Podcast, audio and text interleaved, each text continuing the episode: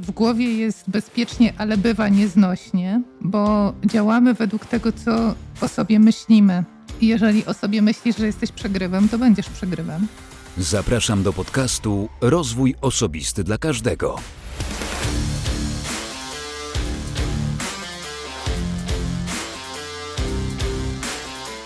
Dzień dobry, cześć. Ja nazywam się Wojtek Struzik, a ty słuchać będziesz 269 odcinka podcastu Rozwój Osobisty dla Każdego, który nagrywam dla wszystkich zainteresowanych świadomym i efektywnym rozwojem osobistym. Dzisiaj rozmowa z gościem. Moim gościem jest Agnieszka Kozak, doktor Agnieszka Kozak, a z Agnieszką rozmawiałem o zaufaniu, o tym, dlaczego sobie nie ufamy, kim są znikane dzieci, Rozmawialiśmy o potencjale, rozmawialiśmy o docenianiu, o wyrażaniu wdzięczności. Padły nazwiska Małgosi Komańskiej, Jacka Paszkowskiego i wielu innych ciekawych, myślę, autorów, których być może kiedyś też usłyszysz w tym podcaście. Ale zanim zaproszę Cię do tej rozmowy, to przypomnę, że w 268 odcinku rozmawiałem z Piotrem Mąką o książkach, o tym, jakie książki lubimy, w jakich formatach czytamy, co nam to daje i myślę, że o wielu innych ciekawych rzeczach związanych z książką również. Więc jeśli nie słuchałeś jeszcze rozmowy z Piotrem Mąką w 268 odcinku podcastu Rozwój Osobisty dla Każdego, to gorąco do tego namawiam. A teraz zapraszam już do rozmowy z Agnieszką Kozak. Dzień dobry. Ja się nazywam Agnieszka Kozak. Ostatnio sobie wymyśliłam, że na drugie mam nadzieję, i to chyba określa to, czym się zajmuję, ponieważ ja z wykształcenia jestem psychologiem i psychoterapeutą, ale taką moją misją życiową jest towarzyszyć ludziom w odkrywaniu potencjału do tego, żebyśmy wszyscy wiedli godne życie na miarę siebie. Więc pracuję z biznesem, z komunikacją, pracuję w gabinecie terapeutycznym, pracuję z młodzieżą, prowadzę warsztaty rozwojowe bardzo mm, przenikają się nasze zainteresowania. Ja co prawda nie, zajmu, nie zajmuję się terapeutyką, e, ale też staram się dzielić wiedzą i doświadczeniem mm, poprzez warsztaty, poprzez e, szkolenia, poprzez wystąpienia publiczne, więc gdzieś tam też dotykam obszarów mocno rozwojowych, mniej psychologicznych, no bo nie są to moje kompetencje, ale na tyle, na ile się orientuję, mm, to, to, to o tym też mówię. Mm, I, i nie, nie, powiedziałaś, a myślę, że to też jest dosyć istotne dla tych, którzy potencjalnie Ciebie mogą nie znać jeszcze, Agnieszko, że masz też kanał na YouTubie, na którym bardzo dużo ciekawych, mądrych treści już zdążyłaś udostępnić. Mm, więc myślę, że warto, żeby też doktor Agnieszkę znaleźli, doktor Agnieszkę Kozak, bo chyba tak ten profil też się nazywa, znaleźli sobie nasi słuchacze na YouTubie. Jeśli będą chcieli zgłębić oczywiście to, co masz tam do zaoferowania, poza tym, o czym będziemy dzisiaj rozmawiać. A dzisiaj będziemy rozmawiać e, przede wszystkim chyba o zaufaniu, bo myślę, że można nazwać to takim fundamentem do, do tego, o czym mówiłaś, czyli do wykorzystania potencjału po to, aby wieść szczęśliwe, kompletne, pełne życie. Co o tym myślisz? Tak, y, tak naprawdę o zaufaniu do siebie, bo zobacz, to jest jakoś tak, tak bardzo mocno zbieżne mm, z moją ostatnią książką. Tam piszę, że żeby być blisko innych, trzeba być blisko siebie. I to jest ciekawe, że dla ludzi zaczyna być to oczywiste, że ja nie zbuduję zdrowej, mądrej, głębokiej więzi z drugą osobą.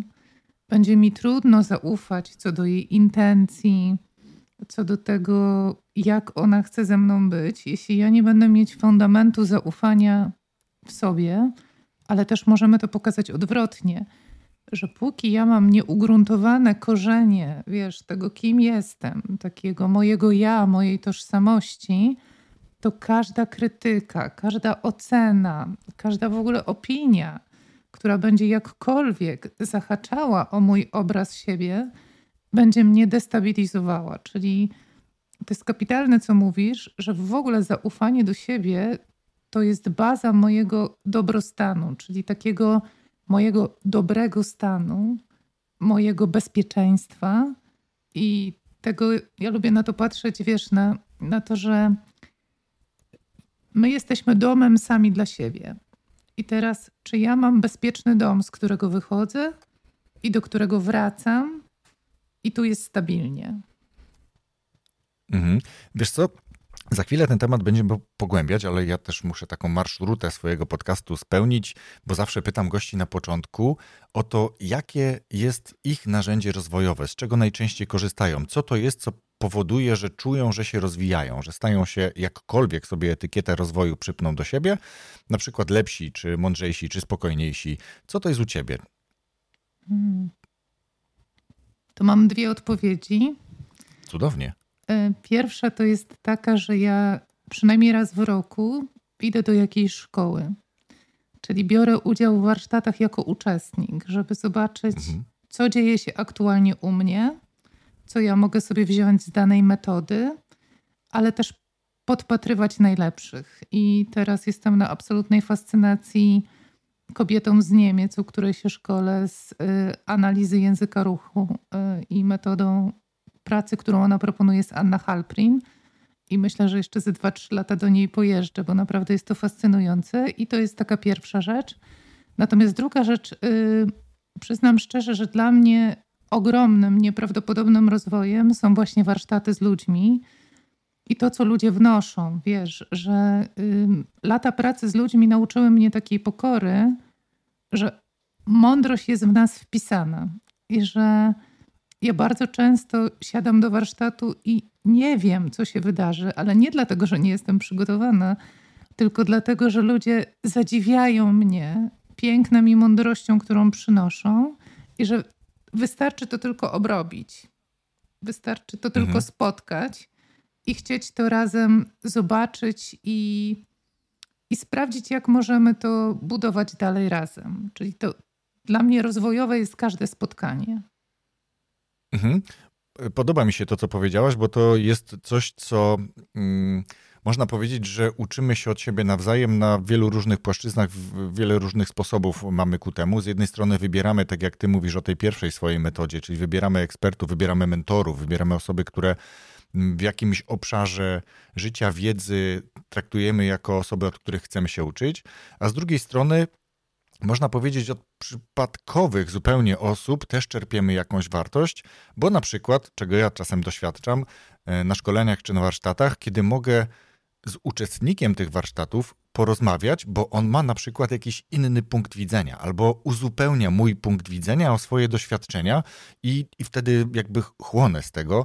Mm, chociaż przyznam, że powiem, e, że myślałem, że powiesz też Agnieszko, że na przykład przygotowywanie się do warsztatów i szkoleń, albo przygotowywanie się do pisania książki czy książek, to też jest wartość rozwojowa, bo ja na przykład, kiedy czy to do wystąpienia, czy to do warsztatu się przygotowuję, to na nowo odświeżam sobie wiedzę, którą mam w połączeniu z doświadczeniem, a z drugiej strony zupełnie nowe rzeczy odkrywam. I tak samo, jeżeli jak, ja akurat napisałem taką książkę poradnikową, powiedzmy, tak, o, o tym, jak e, tworzyć podcast od podstaw, zresztą taki jest tytuł, podcast od podstaw, to pomimo, że pisałem ją niemalże z głowy, bo, bo podcast jest czymś, co bardzo lubię i, i na tyle, na ile mo mogę się tym podzielić, to potrafię to zrobić z głowy. Niemniej było dużo takich ciekawych rzeczy, które, e, które myślę, że z jednej strony odświeżyłem, a z drugiej strony dały mi zupełnie nowe światło na to, co robię.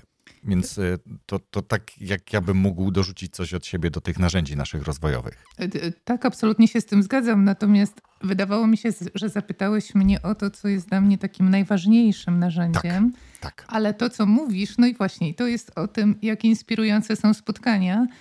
To y, oczywiście, że ja dużo czytam, natomiast to, na co ja mam zajawkę i o czym powiem na koniec, to jest neurobiologia i to jest w ogóle coś, co mnie ostatnio fascynuje i odkrywa mi nieprawdopodobne obszary do pracy z ludźmi. Natomiast yy, wrócę na chwilę do pisania książek. Ja teraz piszę książkę o psychoterapii i najpierw miałam pomysł, że napiszę ją sama, a potem tak trochę niechcący zaczęłam ją pisać z różnymi ludźmi, czyli każdy rozdział będzie napisany z inną osobą i będzie w procesie. I powiem ci, Nigdy w życiu, po przeczytaniu dziesiątek książek, nie wpadłabym na tak piękne, mądre i głębokie rzeczy, jak to, co wnoszą ludzie. Więc ja myślę sobie, że to połączenie, wiesz, wiedzy, ale też tego spotkania jest tą petardą, e, która nam daje rozwój. Uwaga, jeśli mamy pokorę i chcemy słuchać i słyszeć, bo to jest ważne, bo też myślę sobie, że wielu z nas uczących jednak stoi w roli wiem lepiej, zamiast ustawić się w roli towarzysza pod tytułem spotkajmy się razem i odkryjmy coś ważnego dla ciebie i dla mnie. Czyli to zejście, wiesz, z tego mądralińskiego, wszystko wiedzącego do roli eksplorującego i szukającego z klientem, no daje niezwykłą wartość. To jest bardzo mądre to, co powiedziałaś, bo faktycznie myślę, że bardzo wielu trenerów, mówców, osób, które mają okazję dzielić się właśnie wiedzą i doświadczeniem, mogą mieć taką ego zajawkę na to, że skoro mnie poproszono o to, to jestem tym ekspertem. A ta pokora to jest trochę tak jak pokora, ja to staram się tłumaczyć ludziom, z którymi pracuję, współpracuję z, z, z, na płaszczyźnie zawodowej, że jako liderzy jesteśmy dla ludzi po to, żeby ich wspierać, pomagać im w rozwoju, pomagać rozwiązywać ich problemy, a nie jesteśmy tymi, którzy zostali mianowani i w związku z tym są, nie wiem, lepsi, mądrzejsi, więcej zarabiają, bardziej wartościowi. To jest odwrotność tego, co po niektórzy mogą mieć w głowie, szczególnie ci, którzy utknęli na etapie uczenia się bycia menedżerem 20-30 e, lat temu. Jeżeli nie, e, nie ewaluowali, nie rozwinęli się w międzyczasie, to to są właśnie takimi ludźmi, którzy są najmądrzejsi, e, wiedzą lepiej, nie dopuszczają sytuacji, że mogą się sami pomylić, ale zostawmy na razie ten temat, bo mnie się bardzo spodobało to, co powiedziałaś w kontekście zaufania, że coraz bardziej do nas dociera to, że to zaufanie jest taką bardzo ważną dla nas rzeczą. Mnie się bardzo podoba często zresztą pojawiający się taki fragment z wystąpienia Jacka Walkiewicza, który mówi, że to zaufanie jest taką największą walutą, żeby ufać sobie. I myślę, że faktycznie dociera to do nas coraz bardziej. Tylko pytanie, czy my potrafimy, czy wiemy jak? Czy wiemy, jak sobie zaufać? Bo to, że powinniśmy sobie zaufać, to myślę, że faktycznie rośnie już ta, ta wiedza, ta świadomość. Tylko jak zaufać sobie? Hmm. To um, może zacznijmy od początku, czyli zacznijmy od tego, dlaczego my sobie nie ufamy. Więc y, to jest taka bardzo ważna rzecz, y, bo um, albo inaczej jeszcze można by było zapytać, komu ufamy tak w swoim życiu? Ufamy ludziom, którzy są dla nas wiarygodni, którzy są przewidywalni, którzy są bezpieczni i stabilni. Czyli mogłabym zadać przewrotne pytanie, dlaczego nie wierzymy, że tacy jesteśmy? I pierwsza odpowiedź, taka można by było powiedzieć, dla wielu osób trywialna, bo już też o tym wiemy. Państwo słuchający nas podcast na pewno słuchają wiele różnych podcastów, że my jesteśmy tak zwanymi znikanymi dziećmi.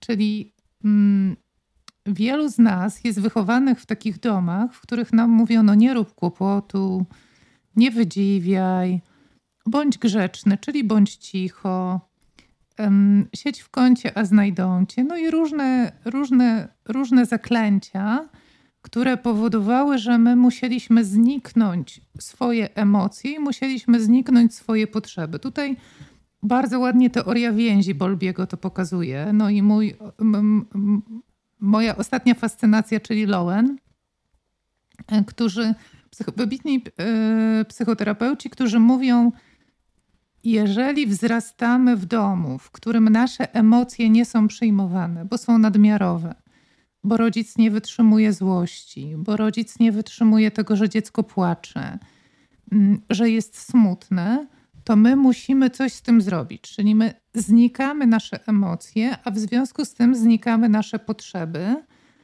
I uwaga, przestajemy słuchać tak zwanego wewnętrznego mistrza.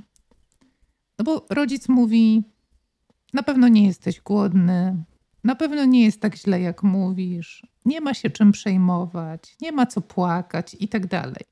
W związku z tym tracimy ten pierwszy kontakt, wiesz, ze sobą.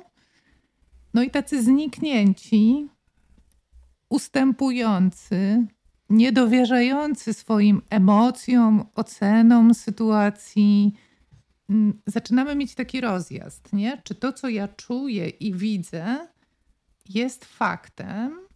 No i potem to bardzo ładnie możemy zobaczyć w biznesie, czyli ja tego doświadczam, czyli ludzie siedzą na spotkaniu i myślą i prowadzą dialog taki wewnętrzny pod tytułem Jezu, jak to powiem, to to będzie głupie, albo wygłupię się, jak zadam to pytanie. Lepiej, żebym tego nie powiedział. Może ja źle myślę i może ja źle czuję. I nagle ktoś z boku to mówi i się okazuje, że to jest bryliant, nie? I siedzisz i mówisz, o rany, czemu ja tego nie powiedziałem, nie? Więc to jest ten pierwszy taki element pod tytułem zamykano nam usta, kiedy wyrażaliśmy siebie. W związku z tym nie znamy samych siebie w tym wyrażaniu, więc trudno nam jest potem w dorosłym życiu zaufać temu, co czuję, widzę i potrzebuję. Mhm.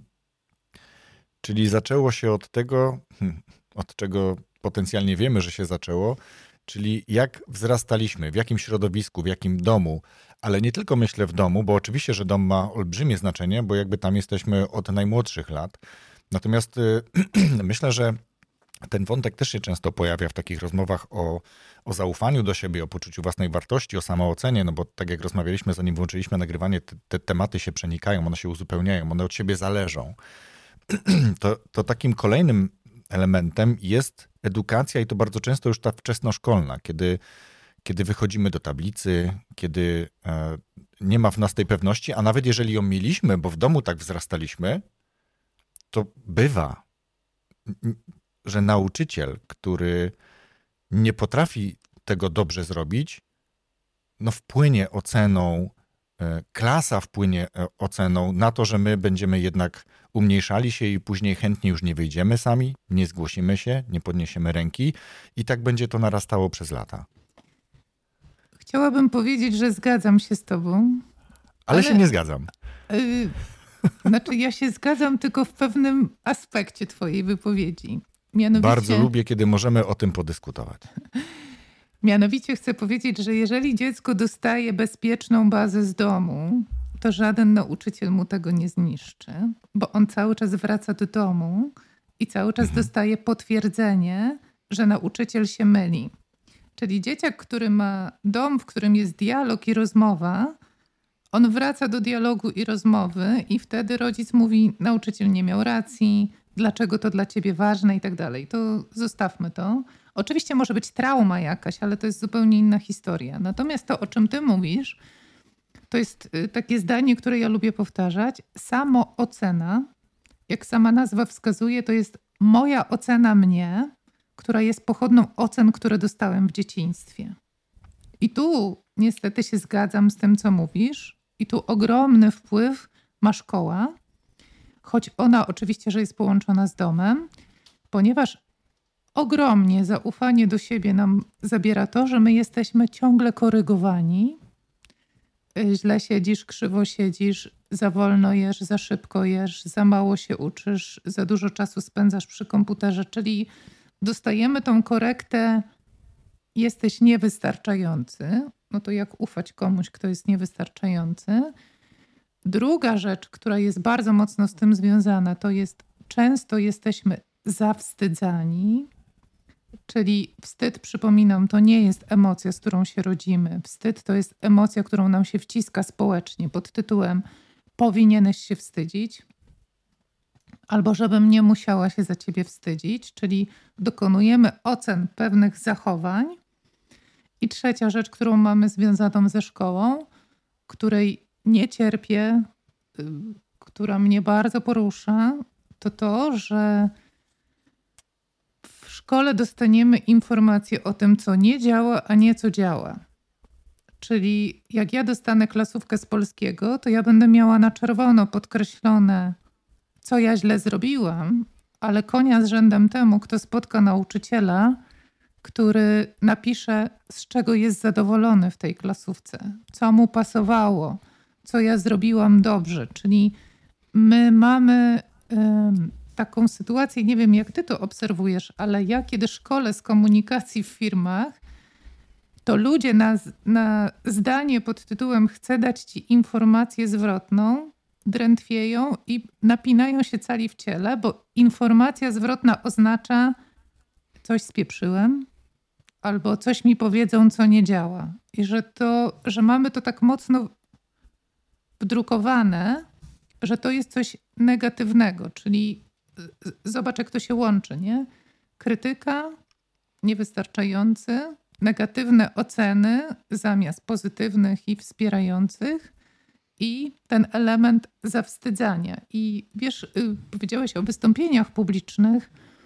Dla mnie odkrywcze ostatnio było, kiedy pracowałam z grupą właśnie na warsztacie zaufania do siebie. I jeden chłopak powiedział: Umieram na myśl przed wyjściem przed ludzi, a przecież mówię do 400 ludzi czasami. No i wiesz, były różne pomysły takie. To wyobraź sobie, że mówisz do jednej osoby, tam różne pomysły. Ja mówię, słuchajcie, a znajdźmy źródło. Dlaczego ty umierasz ze strachu? No i gdzie poszliśmy? Do trzeciej klasy szkoły podstawowej, gdzie on stojąc przed tablicą, przed grupą dzieci, został po prostu wyszydzony przez nauczyciela. I to wyszydzenie jest tak głęboko w nim, że on wychodzi i on z automatu ma ten lęk zapisany w ciele, mimo tego, że dostaje, wiesz, oklaski, mimo tego, że za każdym razem słyszę, że to było spektakularne, to, to ten element zawstydzenia został. To jest to, że ciało pamięta. To mogło być tak mocne, że wręcz traumatyczne tak. doświadczenie, prawda? Tak. Wiesz co, tak, zapisałem sobie, Agnieszko, że, że szkoła faktycznie mm, bardzo mocno od samego koloru, jakby, tak? Nauczyciele tak. często używają czerwonego koloru, który jest takim, mm, można powiedzieć, piętnującym kolorem. Mhm. Ja często widziałem też, zresztą rozmawiałem z y, kapitalną parą, która z planu daltońskiego jakby też wspiera nauczycieli, jak mogą robić to lepiej, jak mogą właśnie używać pozytywnych komunikatów. Zresztą cała idea tego planu daltońskiego jest też bardzo ciekawa.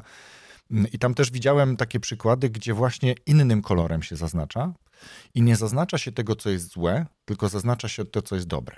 Hmm. I, I, to jest niesamowity eksperyment. Y, I myślę, że warto go traktować nie jako eksperyment, tylko jako dobrą praktykę, po to, żebyśmy umieli już od początku doceniać dobre rzeczy, bo co robi szkoła?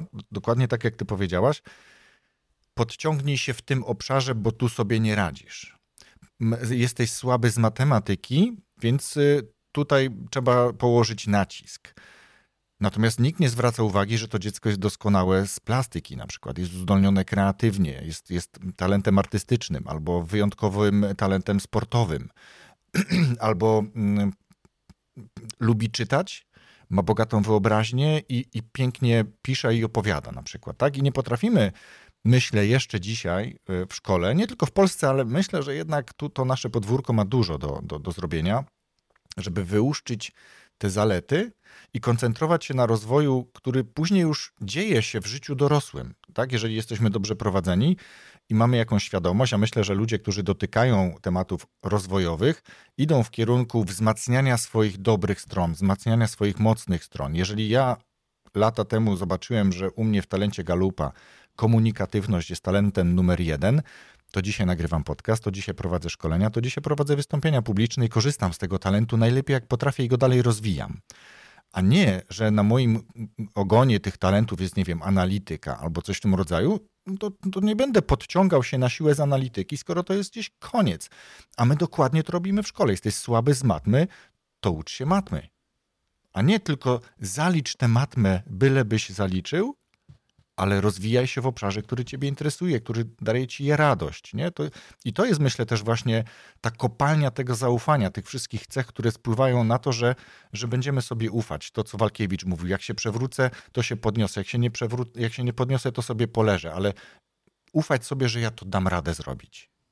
Y, y, tak, le, lejesz miód na moje serce, choć chciałabym tylko zaznaczyć, że to się nie kończy w szkole Wojtku, to trwa w mhm. biznesie. W biznesie się mówi, Wybierz sobie najsłabsze obszary do rozwoju i na szkolenia się wysyła ludzi, wysyła się ludzi tam, gdzie oni mają poprawić swój performance, a nie wybiera się talenty i mówi się szlifujmy diamenty, więc to, to nie jest tylko szkoła, ciągle tu mamy lekcje do odrobienia.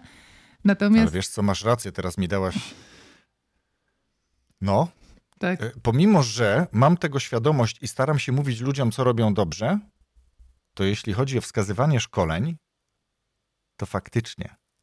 Mhm. I, to i, faktycznie. Tak, i że my nie mamy, na szczęście mamy, ja mam kilka organizacji, z którymi tak pracuję, że my siadamy i mówimy, dobra, zobaczmy, w czym ci ludzie są dobrzy i szlifujmy diament, bo oni w tym będą jeszcze lepsi. Wiesz, zobacz, y, to są na to badania, że jeżeli ja robię coś w obszarze mojej kompetencji, to ja znacznie szybciej podniosę tutaj swo, swoje wykonanie niż tam, gdzie ja muszę zasypać dziurę, bo to jest w ogóle o potencjale. To zaraz sobie do tego dojdziemy, jak pracować z zaufaniem do siebie. Natomiast y, a propos galupa się uśmiechnęłam, bo mi w galupie wyszedł czar jako pierwszy. I ja się na początku obraziłam na galupa, no bo jak ja, będąc psychoterapeutą i trenerem, mam pracować z czarem i go rozwijać, ale przyznam szczerze, że szybciutko znalazłam, jak można z tym, co można z tym zrobić, żeby być jeszcze lepszym w tym, co robię. Więc w ogóle to odkrycie i nazwanie tego, w czym jesteśmy dobrzy, to jest w ogóle baza baz, jeżeli mówimy o zaufaniu do siebie. Czyli to jest, wiesz, to przejście z tego, z tej energii braku, poprawiania, ciągłego przekraczania swoich możliwości do, yy, uwaga, może powiem coś kontrowersyjnego, bo nie wiem, jakie ty masz zdanie na ten temat, właśnie do strefy komfortu. Że my się najlepiej rozwijamy, kiedy my jesteśmy w strefie komfortu i sobie tą strefę komfortu poszerzamy. Ja teraz macham rękoma, Państwo tego nie widzicie poszerzamy, a nie wychodzimy, bo to wychodzenie to jest, to jest cały czas ta historia, że ja muszę coś przekroczyć. Zobacz, ja nawet jak to mówię, to mnie to napina. Że ja muszę wyjść, że ja muszę wejść do tej zimnej wody i zamorsować, choć całe moje ciało się napina, bo jak ja nie chcę morsować, to ja jestem w strefie komfortu. No właśnie, bo mój system nerwowy nie znosi zimna. I po co go dręczyć? I to jest w ogóle dla mnie to jest baza baz, zobaczenie, gdzie ja jestem dobra i co ja z tym dobrem mogę zrobić, a nie co ja muszę poprawić, zmienić, podciągnąć. Wiesz, my jesteśmy pokoleniem, które jest nauczone. Musisz być dzielny, musisz wytrzymać, y, musisz się postarać i potem chodzimy jak takie człowieki w zbrojach, wiesz, usztywnieni tylko tęsknimy przecież za bliskością, miękkością i delikatnością. No, I cierpimy później przez stereotypy, że dziewczynka musi być grzeczna, a chłopiec nie może się mazać. Natomiast uśmiechałem się i kiwałem głową, jak powiedziałaś o tej strefie komfortu, bo faktycznie przez lata narósł, narósł taki mit, że jeśli nie wychodzisz ze swojej strefy komfortu, to się nie rozwijasz. Mm.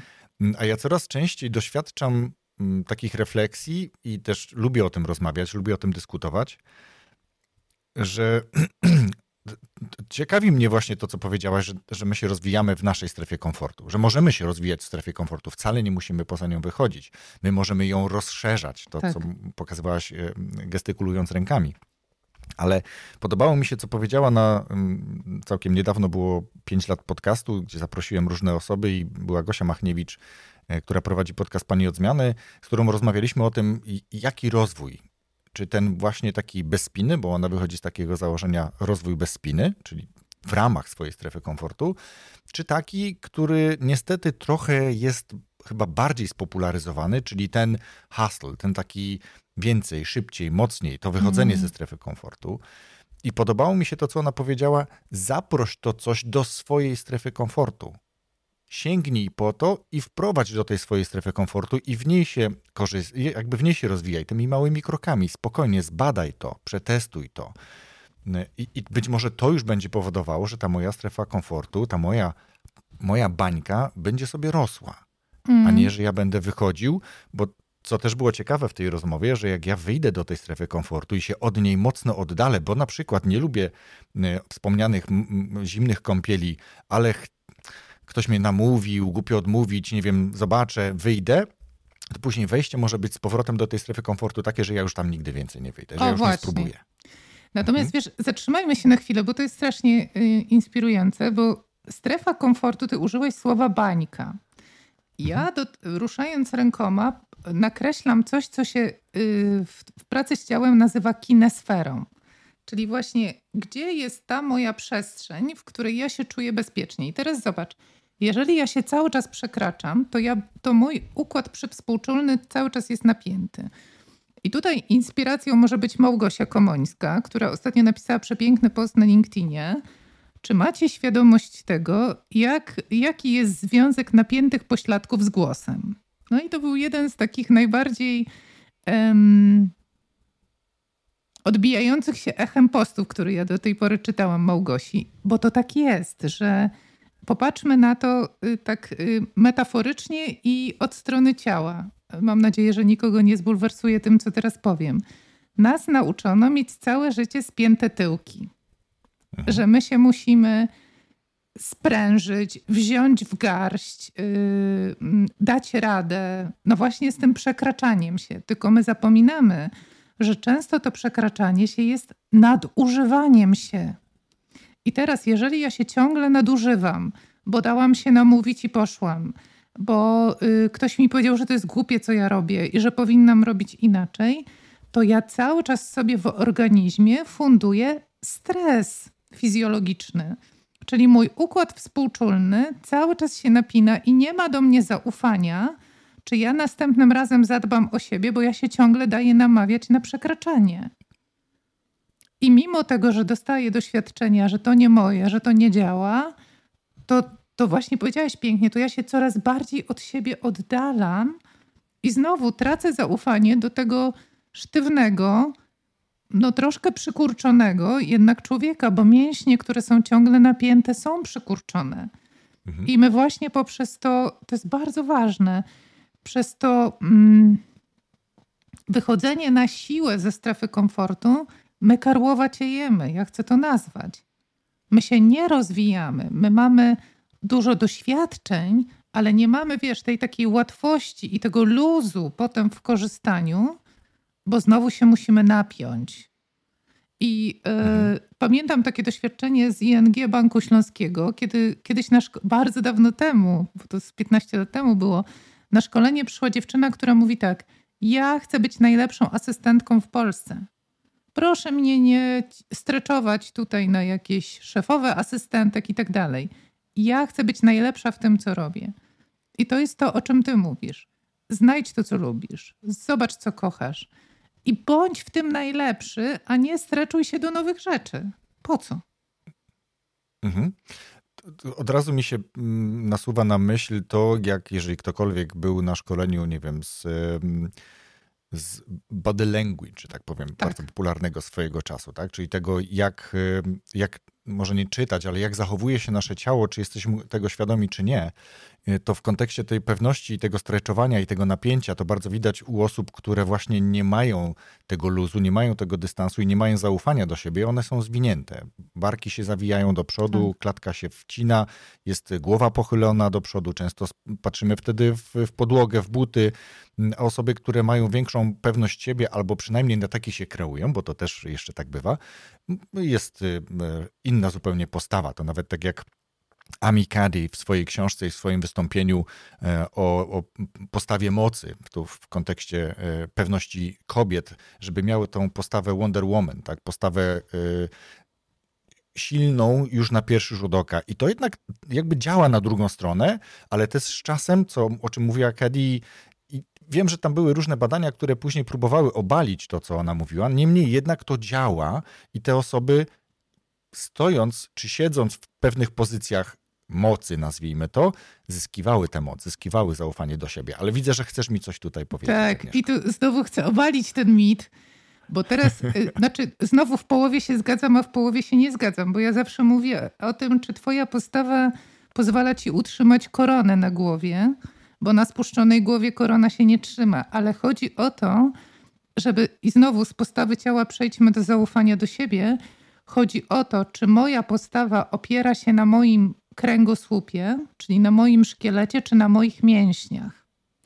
I jeżeli ja się zbytnio wysztywnię, to ja napinam mięśnie i znowu napinam układ przywspółczulny, co de facto docelowo może być bardzo męczące.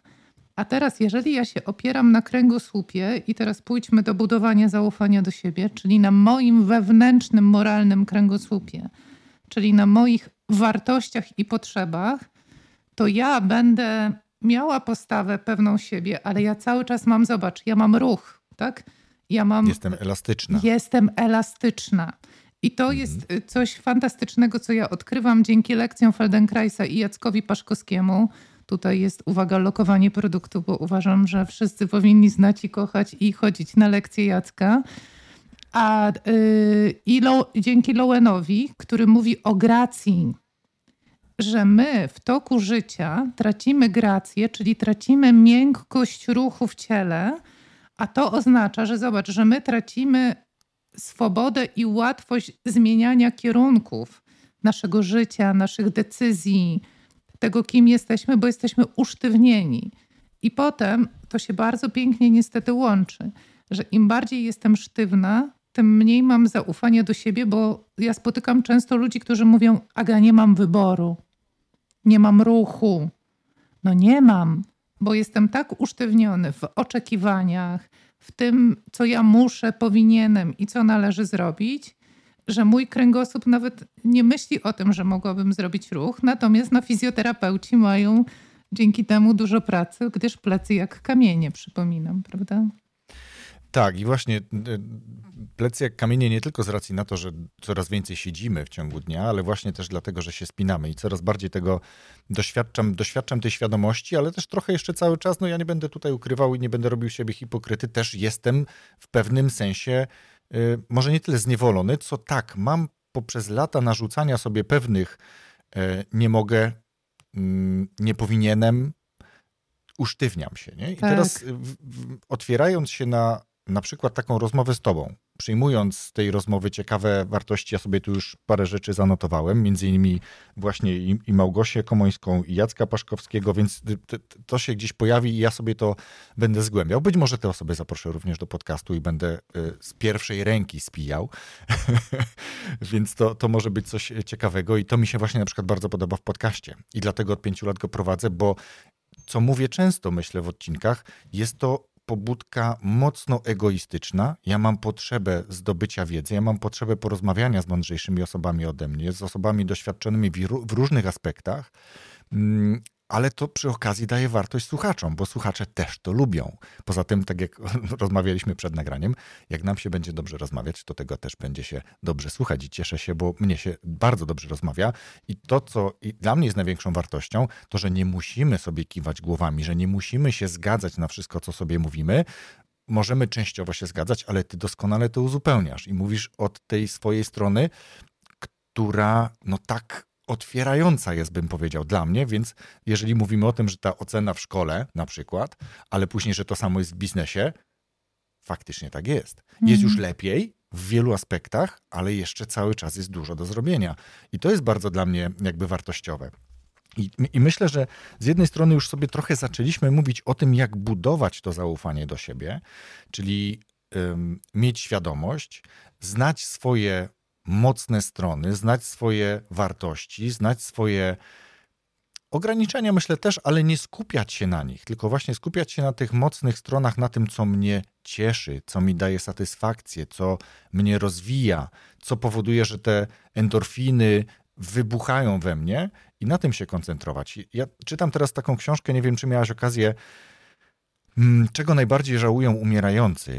I, I tam jest tyle ciepłych wartości, tam jest tyle inspirujących rzeczy, między innymi właśnie w tym, i jak powiedziałaś, że sobie narzucamy rzeczy, że się spinamy, że mamy spięte pośladki, że się zawijamy, to, to między innymi dobra naturalne, y, różne pod, jakby potrzeby posiadania również nas spinają, bo jak chcemy, jak mamy nowy telefon, to za chwilę chcemy mieć nowszy, jak mamy samochód, to mhm. później chcemy mieć nowszy.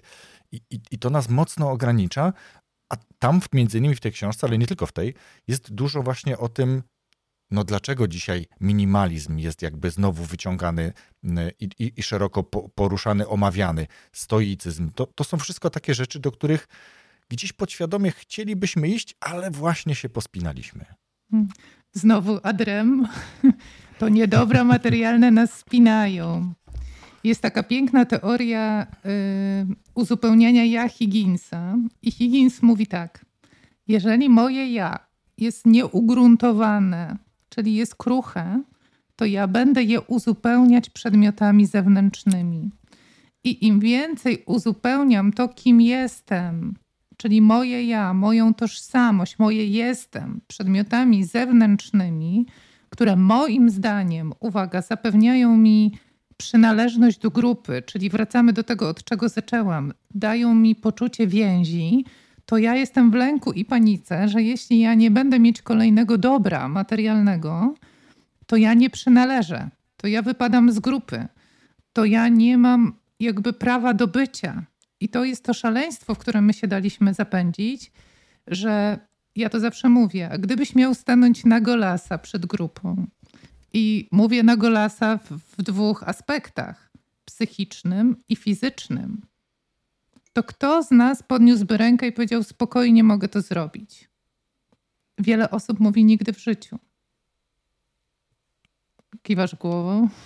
No nie, no bo tu od razu nam wchodzi lęk przed oceną. No, ale ja mam obwiśnięte pośladki, a tutaj mam za dużo na brzuchu, a tu i, i teraz popatrzmy, bo, bo to się bardzo łączy. Ja chcę w ogóle naszych słuchaczy zaprosić do tego, żebyśmy patrzyli na to, że zaufanie do siebie to jest ciało i psychika. Ja nie zaufam sobie w głowie, jeżeli ja mam wewnętrznego krytyka, który mnie cały czas ocenia. I teraz w drugą stronę. Jeden z najbardziej spektakularnych warsztatów, jaki poprowadziłam w ubiegłym roku, to był warsztat, na którym zapytałam, co chcielibyście, żebym o was wiedziała, żeby inni o was wiedzieli. I człowiek lat 50 zaczął od tego. Chciałbym, żebyście wiedzieli, że bardzo się boję teraz i mam dużo lęku w sobie, co o mnie powiecie i pomyślicie. I nagle było pff, Reszta zaczęła mówić o lęku, niepokoju, napięciu. Zajęliśmy się tym i mieliśmy głęboką, mądrą, piękną pracę. Czyli to jest to, czy moje jestem jest możliwe do przyjęcia, ale nie przez ciebie, przeze mnie. Podstawą zaufania do siebie jest to, czy ja mam gotowość przyjąć siebie samą, a dopiero potem, czy ty mnie przyjmiesz. Mhm. Głębokie. No, jakby ja myślę, że lęk jest w ogóle czymś, co z jednej strony bardzo nas ogranicza, a z drugiej strony ten człowiek, który powiedział o lęku, zdobył się na olbrzymią odwagę, że o tym powiedział. I to był znowu taki efekt społeczny, że skoro on powiedział o lęku, że się boi, no to nie znam osoby, która czegoś się nie boi. Tak? Czegoś w stosunku do siebie, do innych, nie ma jakichś wyzwań i wtedy chętnie jakby o tym mówimy, jeżeli ktoś już zacznie. I wtedy faktycznie ten warsztat, tak jak powiedziałaś, był no, taką najlepszym warsztatem, jak sama powiedziałaś, tak? którego doświadczyłaś. Najlepszym i najgłębszym, bo teraz zobacz, zaufanie do siebie oznacza, wiem, kim jestem i wiem, że wszystko, co jest we mnie, ma prawo być. I taka rzecz, zatrzymajmy się na chwilę przy lęku, choć wiem, że mhm. idziemy w trochę inne rejony, ale mam nadzieję, że słuchacze nam wybaczą, bo E, z tym lękiem to jest taka piękna rzecz i tutaj znowu teraz odsyłam do mojej kolejnej inspiracji, czyli Romana Kawszyna. Naprawdę zapraszam was, zrobiliśmy przepiękną rozmowę o motywacji i energii do działania. Mianowicie Roman fajnie w swojej książce napisał inne spojrzenie na lęk, które ja lubię. Czyli zawsze mówimy tak, wszystko co kochasz jest po drugiej stronie lęku, prawda? E, jest takie zdanie. I wielu ludzi myśli, że po drugiej stronie lęku oznacza, że ja znowu muszę się napiąć i ten lęk przekroczyć. A Roman mówi: Nie, po drugiej stronie. Odwróć się od swojego lęku. Zostaw go, nie gadaj z nim. Pójdź w innym kierunku. I to jest tak y, mi bliskie. Ja tak pracuję z ludźmi. Nie gadaj ze swoim lękiem. Nie gadaj ze swoim krytykiem wewnętrznym, bo jak zaczniesz z nim rozmowę, to przegrasz to nie ma szans w ogóle. Ludzie mówią, jak wyłączyć krytyka wewnętrznego? Przestań go karmić. I ty powiedziałeś kapitalną rzecz. Ja mówię od strony neurobiologicznej, to jest moja zajawka. Napisz nowe myśli dla swojej głowy. Przestań karmić krytyka wewnętrznego, a zacznij karmić rodzica opiekuńczego, czyli zacznij widzieć to, co w tobie dobre, ale nie widzieć gałkami, patrzałkami. Zacznij to pisać. To jest dziennik wdzięczności. Jak trudno jest namówić ludzi do tego, żeby pisali dziennik wdzięczności. Ostatnio mój. O, masz, wspaniale, to bardzo mnie to cieszy. Natomiast ostatnio dyrektor, nie mogę wymienić nazwy, ale wielkiej, wielkiej korporacji, dyrektor sprzedaży, przyszedł do mnie na spotkanie coachingowe i mówi tak: Będę szczery.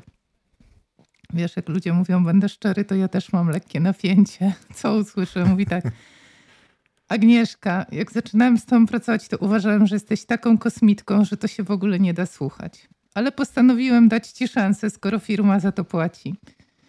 I po około półtora miesiąca zacząłem robić dziennik wdzięczności. Mówi, durne to było, ale zacząłem robić. Ale żeby nie było, że cię słucham, to nie robiłem go wieczorem, tylko rano. Ja zaraz powiem, dlaczego warto robić wieczorem. I mówi tak, po dwóch miesiącach pewnego dnia obudziłem się i przestałem się bać.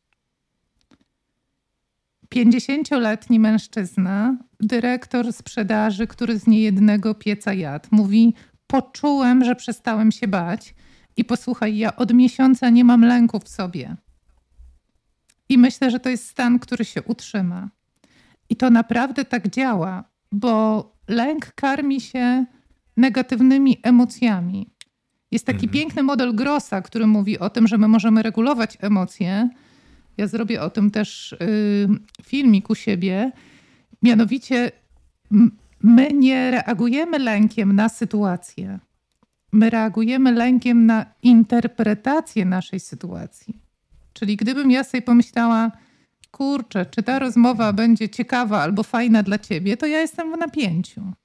A kiedy sobie myślę, wiesz co robisz, wiesz kogo zapraszasz, to będzie ciekawe spotkanie, to ja jestem od razu w otwartości i na flow i my się inaczej spotykamy, bo my jesteśmy z ciekawością i inspiracją, a nie wiesz, lękiem i wąchaniem, co wypada, co nie wypada, co należy. Więc ten element, ja bym powiedziała tak, jeżeli ktoś z nas słuchających teraz myśli sobie, dobra, dużo gadacie, dużo mówicie, ale od czego zacząć? To zacznijmy od dziennika wdzięczności. Wieczorem. Dlaczego? Dlatego, że dziennik wdzięczności mówi: przypomnij sobie, co dobrego dzisiaj dla siebie zrobiłeś i z jakich swoich talentów, potencjału, umiejętności skorzystałeś i to zapisz. Cała psychologia emocji mówi, że kiedy coś zapisujemy, uwaga, dłonią, idziemy do old schoola, czyli nie na komputerze, to uruchamiamy bardzo dużą część mózgu, która jest zaangażowana w ten proces. Nie wiem, czy Państwo wiecie, ale dłoń ma największą reprezentację czuciową w mózgu. Czyli kiedy ja piszę, to duża część mojego mózgu i mojego systemu nerwowego jest zaangażowana w to działanie. Czyli ja tak jakbym sobie osadzała tą wdzięczność i osadzała sobie tę tą pamięć moich, mojej sprawczości, moich mocnych stron, tego, co ja dzisiaj dla siebie zrobiłam. To oczywiście wyłącza kortyzol, to oczywiście uspokaja i to powoduje, że mamy znacznie głębszy i lepszy sen. I teraz to są nowe zapisy, które ja sobie tworzę w mózgu. Mózg jest neuroplastyczny, czyli następnego dnia, kiedy mnie spotka trudna sytuacja, to mój system nerwowy już pamięta, że ja wczoraj sobie z tym poradziłam. Więc on ma do czego sięgnąć tak pamięcią, że jest jakiś pozytywny zapis, z którego ja mogę skorzystać. Kolejne rzeczy to oczywiście analiza swoich talentów, kolejne rzeczy to prośba o pozytywny feedback, kolejne rzeczy to sięganie poważne rzeczy dla siebie, ale to wszystko w kolejności. Zacznijmy od prostej rzeczy widzenia siebie w dobru prostej, a jednocześnie najtrudniejszej dla wszystkich. Mhm. Potrzebuję tutaj uzupełnić, no, nie tyle uzupełnić, co podzielić się być może trochę mhm. takimi rzeczami. Ciekaw, ciekaw jestem, co, co ty z kolei do tego dopowiesz. Bo mm, ja kiedyś przesłuchałem, bo przeczytałem, to byłoby duże E, trochę nieprawda. Przesłuchałem książkę, bo mam takie postanowienie, czy no nie postanowienie, lubię, bo jakby w ramach, daje mi to pewnego rodzaju wartość też, że słucham niektórych książek w oryginale. E, już na tyle powiedzmy, że rozumiem, że, że, że faktycznie daje mi to wartość. Była taka książka, co mówić, kiedy mówimy do siebie. O. I, i, i ona znowu wniosła tak dużo ciekawych, wartościowych rzeczy e, we mnie. Natomiast No, nie byłbym sobą, gdybym nie powiedział, że kwestie rozwojowe polegają też trochę na tym, że jeżeli ja już coś przeczytałem, przesłuchałem, czy uzyskałem od ciebie w ramach tej naszej dzisiejszej rozmowy, to fajnie jest z tego skorzystać. Czyli zacząć robić. Przyjąć, tak, tak, dokładnie, zacząć robić. I, I dlaczego chcę powiedzieć, że przeczytanie i zakotwiczenie gdzieś w naszej świadomości pewnych wartości, na przykład z tej książki, co mówić, kiedy mówimy do siebie, dało mi taką refleksję kiedyś, całkiem niedawno notabene, kiedy po dosyć ciężkim dniu wychodziłem z pracy i mówiłem, nie jestem z siebie zadowolony. Hmm. Mógłbym i powinienem zrobić więcej, bo lista była duża. A ja dzisiaj wydarzyło się to, wydarzyły się inne rzeczy i nie jestem z siebie zadowolony. I to mi tak mocno ciążyło. I później właśnie przyszła ta refleksja: Halo, Wojtek, co ty mówisz? Hmm. I ta narracja zmieniła się nagle, i tak jakby mi kamień z klatki piersiowej spadł, bo zacząłem mówić: Zrobiłem tyle, ile mogłem Brawo. i najlepiej, jak potrafiłem. I jestem z siebie zadowolony, że pomimo dość trudnego dnia dostrzegłem te rzeczy, które były ważne, te rzeczy, które mm, dały mi wartość, satysfakcję. To, że nie zrobiłem wszystkiego, no trudno. No, no są takie dni, ale zrobiłem tyle, ile mogłem, najlepiej, jak potrafiłem. Zmienia się świat. Hmm. Ja, y, moja najnowsza książka którą teraz piszę, będzie o tym, że w głowie jest bezpiecznie, ale bywa nieznośnie, bo działamy według tego, co o sobie myślimy. Jeżeli o sobie myślisz, że jesteś przegrywem, to będziesz przegrywem. Czyli mamy całą masę potworów wyhodowanych w głowie, których nikt nie jest w stanie zmienić poza nami samymi. E, I to jest bardzo ważne, co co o sobie myślimy. I ja zawsze mówię, zastanów się, czy to, co o sobie myślisz, jest faktem, czy jest echem przeszłości. Czyli wiesz, wracamy do uwięzionych w słowach rodziców, nie? czyli książki, która jest bestsellerem ostatnio. Mianowicie, my bardzo często myślimy o sobie to, co nam mówiono.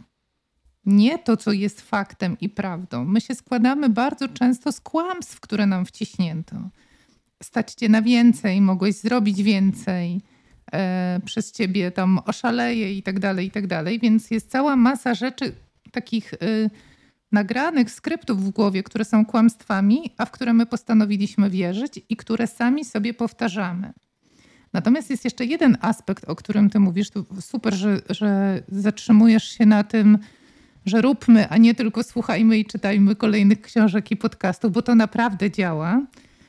Ale jest jeszcze jeden aspekt, który mnie fascynuje, a do którego chciałabym naszych słuchaczy zaprosić. To jest aspekt, zacznijmy przyjmować dobre rzeczy, które ludzie do nas mówią.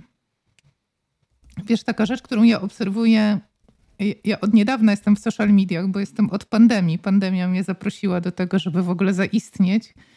Ale bardzo mnie to cieszy, bo to jest też inspirująca interakcja z ludźmi i właśnie możemy robić takie rzeczy dzięki temu. E, natomiast jak zaczęłam wrzucać swoje zdjęcia na Facebooka, uwaga, aparat mnie kocha, ja lubię to, jak wyglądam i jeszcze na dodatek wydaje mi się, że jestem sprytna, no i raczej wrzucam ładne zdjęcia, a nie takie, na których wyglądam jak idź stąd, nie? No i ludzie tam piszą, o Jezu, Aga, świetnie wyglądasz, albo o, jakie piękne zdjęcie. I ja za każdym razem odpisywałam, Dziękuję, że to widzisz. Cieszę się, że też tak myślisz. Też się cieszę z tego zdjęcia. I nagle ktoś mi zwrócił uwagę i pisze do mnie tak: Aga, ale to bezczelne, co ty odpisujesz. Wojtek, i mnie jakby ktoś chlasnął po prostu gołą rybą po twarzy. I myślę, ale co w tym bezczelnego? Ja daję ładne zdjęcie. Ty je doceniasz. Ja się cieszę, że doceniasz, i nagle ktoś mówi to bezczelne. I chyba coś takiego jest ważnego w nas, że to nam bardzo odbiera zaufanie do siebie, że my nie potrafimy użyć i przyjąć słowa doceniam. Doceniam, mhm. czyli nadaję wartość temu, kim jestem. Tak, doceniam, mam ładne zdjęcia, miałam świetny dzień, doskonale na nich wyszłam, lubię to. I to jest bardzo trudny wątek w budowaniu zaufania do siebie. To tak chcę troszeczkę lądując naszych słuchaczy jednak na to przygotować, że jak człowiek zaczyna mieć zaufanie do siebie, to zaczyna być szczęśliwy i zadowolony. I to jest bardzo wkurzające dla otoczenia, bo my wtedy jesteśmy bardzo mm, niepożądanym lustrem, w którym ludzie się przeglądają i mówią: Nie umiem się tak cieszyć. Nie jestem tak zadowolony z siebie. E, i dostaniemy dużo negatywnych ocen, więc wtedy to jest taki test. No to jest test, czy ja ufam temu, że ja dobrze wyglądam i mam dobrego fotografa i mogę się z tego cieszyć, czy ja jednak pójdę za oceną społeczną. Ty użyłeś słowa powinienem. A, a ja bym użyła słowa, czy powinnam zdjąć te zdjęcia, bo uwaga, w słowie powinnam jest ukryte śmiercionośne. Jesteś winna. Jesteś winna niezadowolenia innych, nie? Zdejmij te zdjęcia, nie trzaskaj ludziom po gębach swoim zadowoleniem, jak my mamy wojnę i kryzys, nie? Więc y, z jednej strony zmieńmy myślenie na swój temat i uwierzmy, że każdy z nas ma prawo nosić koronę i że to jest okej, okay, ale z drugiej strony doceniajmy I tutaj apel szczególnie, nie wiem czy zaprzeczysz, czy potwierdzisz, e, do kobiet, ponieważ ja uważam, że kobiety są zdecydowanie bardziej okrutne wobec siebie niż mężczyźni. Mężczyźni sobie tak nie dowalają jak kobiety. Więc drogie panie, poprawmy sobie nawzajem kobie, y, koronę, tak, żeby nikt nawet tego nie zauważył i po prostu dbajmy o siebie, to więcej będziemy mieć zaufania do siebie nawzajem. Wyjdźmy z bańki lęku, pójdźmy do bańki Doceniam, widzę, lubię. Dobrze, że jesteś. Dobrze, że jesteś. Bardzo mi się podoba to hasło. Dobrze, że jesteś, które można ofiarować komuś. Dobrze, że jesteś, Agnieszko. Dobrze, że możemy porozmawiać, ale też myślę, że ważne, żeby potraktować dobrze, że jesteś dla siebie. O, tak. Dobrze, że jesteś. Nie? I, I jakby od tego zacząć, bo owszem, są znowu takie hasła, które mówią, żeby pokochać innych, pokochaj najpierw siebie. Dużo w tym jest prawdy, tak. oczywiście, że tak. E, ale to, co mi się spodobało i to, czym chciałbym powoli puentować tę naszą rozmowę, bo widzę, że moglibyśmy rozmawiać naprawdę długo, dłużej, bardzo mi się to podoba z drugiej strony, to to, to że jakby naszym założeniem dzisiaj było trochę dać ludziom takiego przekonania do tego i narzędzi do tego, w jaki sposób mogą przyjrzeć się swojemu zaufaniu i w jaki sposób mogą budować albo pracować nad odzyskiwaniem zaufania do siebie. Bo, -hmm. bo to jest trochę tak, jak, i, i, to myślę, że to też ma e, jak, jakąś, e, jakiś wpływ na to, że my w stosunku do innych te, też bardzo często tak wychodzimy, ale zaraz mi pewnie powiesz, że właśnie do innych tak wychodzimy, bo, bo sami tak mamy. I, i, I pewnie tak jest i pewnie się z tym zgodzę, ale do czego? Jeżeli ja kogoś zatrudniam, ja mówię o kimkolwiek innym, niekoniecznie o sobie. Czy wpuszczam do swojego otoczenia, to daję tej osobie pusty plecak i mówię: zbieraj do niego zaufanie. Mm. Tak? Natomiast najlepszą rzeczą, jaką mo można, myślę, zrobić, jest dać pełny plecak. Masz, to jest moje zaufanie do ciebie. Mm. W relacji zawodowej, w relacji prywatnej. Ufam ci. I to, co możesz zrobić, oczywiście, to jakby opróżnić ten plecak. Może się różna, e, mogą się różne rzeczy zdarzyć, ale ja na start obdarzam cię zaufaniem. Pokładam w tobie duże pokłady zaufania, nadziei, e, wierzę w ciebie, ufam ci.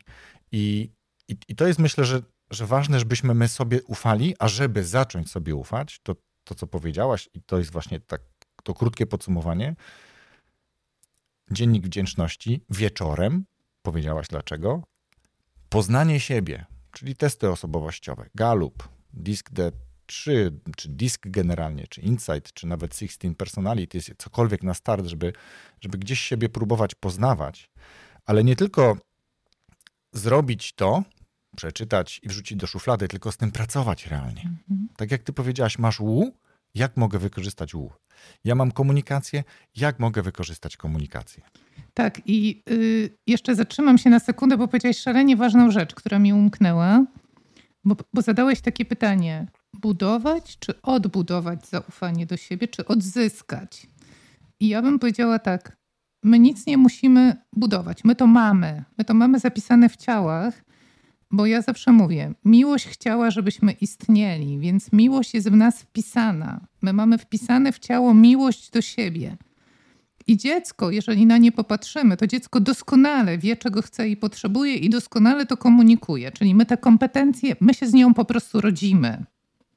Natomiast my w toku życia mamy to mordowane i przecinane, więc my potrzebujemy tylko to nie, nawet nie odzyskać. Wiesz, chyba bym powiedziała odżywić, Yy, nakarmić, nadać, nakarmić, odkurzyć. Tak, odżywić, odkurzyć, nakarmić, nadać temu mhm. wartość. Czyli tak bym chciała naszych słuchaczy zostawić z nadzieją, że my to wszystko w sobie mamy. Tylko, że może to po prostu nie było karmione, więc teraz trzeba to tylko, na, tylko i aż nakarmić, a narzędzi mamy dziesiątki i warto zacząć od, od dzisiaj po prostu. Nie od jutra, nie za tydzień, nie od następnego szkolenia, od dzisiaj. Co dobrego mogę sobie dzisiaj napisać? Chociażby tylko cześć, to też jest ok. Co mogę zrobić, żeby widzieć siebie w tym, co we mnie dobre, bo naprawdę miłość jest w nas złożona. Mhm.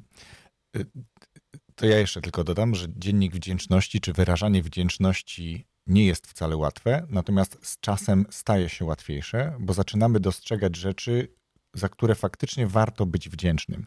My już tak zaadoptowaliśmy się do, do, do otoczenia i do tego wszystkiego, co jest, że, że to nam się należy, że to jest, że, że tak jest.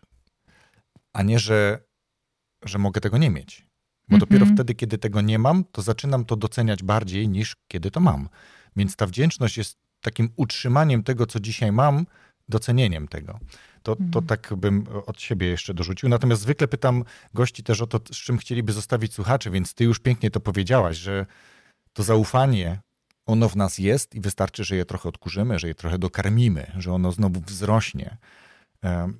No ale zadaję też drugie pytanie zwykle i proszę gości o to, aby polecili książkę lub książki, lub inne wartościowe rzeczy, gdzie można dostać jakąś treść, która, no właśnie, albo nas wzmocni w jakimś sensie, albo po prostu Ciebie zainteresowała na tyle mocno. Mówiłaś o tej neurobiologii, więc ciekaw jestem, co Ty polecisz słuchaczom podcastu Rozwój Osobisty dla Każdego. Hmm, już mi się trochę zmieniło od początku, jak rozmawialiśmy, bo chyba najbardziej bym chciała po, ty, po naszej rozmowie, najbardziej bym chciała Państwa zaprosić do dwóch książek. Pierwsza, pierwszy tytuł to Kłamstwa, w które wierzymy a drugi tytuł to Kłamstwa, które, którymi żyjemy. Mi te książki po prostu rozwaliły system, jeśli chodzi o głowę. Też Was zaproszę do książki, która będzie na jesieni o psychoterapii, którą wydamy z wydawnictwem OnePress. To robię trochę lokowanie produktu. Natomiast z neurobiologii książki Dodge'a. Mózg zmienia się sam i jak naprawić uszkodzony mózg. Y, ten gość w sposób fascynujący pisze o neurobiologii y, dla laików. To się bardzo przyjemnie czyta. Y, dostarcza bardzo dużo wiedzy w sposób taki strawny dla nas wszystkich. I to chyba tak. Gdybyście po te cztery sięgnęli, to już jesteśmy w bardzo, że tak powiem, dobrym miejscu rozwojowym, bo pierwsze rozwalą system, a drugie pozwolą to zrozumieć od strony neurobiologicznej i myślę, że zachęcą wszystkich do tego, żeby zaufać, że mózg jest neuroplastyczny i niezależnie od wieku, czy mamy 30, 40, 50, 60 czy 70 lat, w każdym momencie możemy zacząć odbudowywać siebie na nowo. Nigdy nie jest za późno, bo proces neurogenezy, już wiemy, zachodzi niezależnie od wieku. Neurogenezy, czyli tworzenia nowych połączeń w mózgu. To nie jest tak, że mózg nam obumiera tylko, ale że on też może być odżywiany i żyć na nowo. Uśmiechnąłem się, jak powiedziałaś, że nigdy nie jest za późno, bo to jest trochę takie moje motto, więc y, cieszę się, że, że, że też to tutaj wybrzmiało. I ja tylko dodam, że do tych książek i do całej treści, o której dzisiaj rozmawialiśmy, do tego tematu, warto podejść tak, co ja mogę wdrożyć z tego, co dzisiaj tak. usłyszałem, co mogę wdrożyć z tego, co za chwilę przeczytam, bo Agnieszka nam to poleciła. Bardzo dziękuję, Agnieszko, za tę rozmowę. Ja sam czuję się mocno zbudowany. Dziękuję bardzo. Rozwój osobisty dla każdego.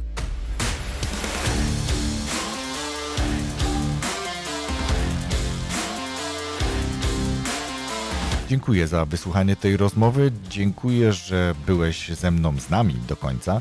Wierzę, że ten odcinek może być dla Ciebie pomocny, szczególnie w kontekście nie tyle budowania, o czym rozmawialiśmy z Agnieszką, co właśnie takiego odkurzania, wzmacniania, karmienia tej naszej pewności, którą mieliśmy, tego zaufania do nas, które mieliśmy od zawsze, ale jednak gdzieś w międzyczasie po drodze coś się musiało wydarzyć, więc warto sięgnąć do tego, warto być może wrócić lub zacząć wyrażać wdzięczność. Najlepiej wieczorem, jak mówiła Agnieszka. Ciekaw jestem Twoich przemyśleń na ten temat. Więc jeśli znajdziesz chwilkę i ocenisz ten odcinek podcastu, na przykład na aplikacji Spotify, odpowiadając na pytanie tej, w tej sekcji QA, czyli pytanie i odpowiedzi, będzie mi to bardzo pomocne, być może w kontekście budowania czy zapraszania kolejnych gości i budowania tematów. A teraz bardzo dziękuję raz jeszcze, no i zapraszam za tydzień, w piątek z nowym odcinkiem podcastu Rozwój Osobisty dla Każdego.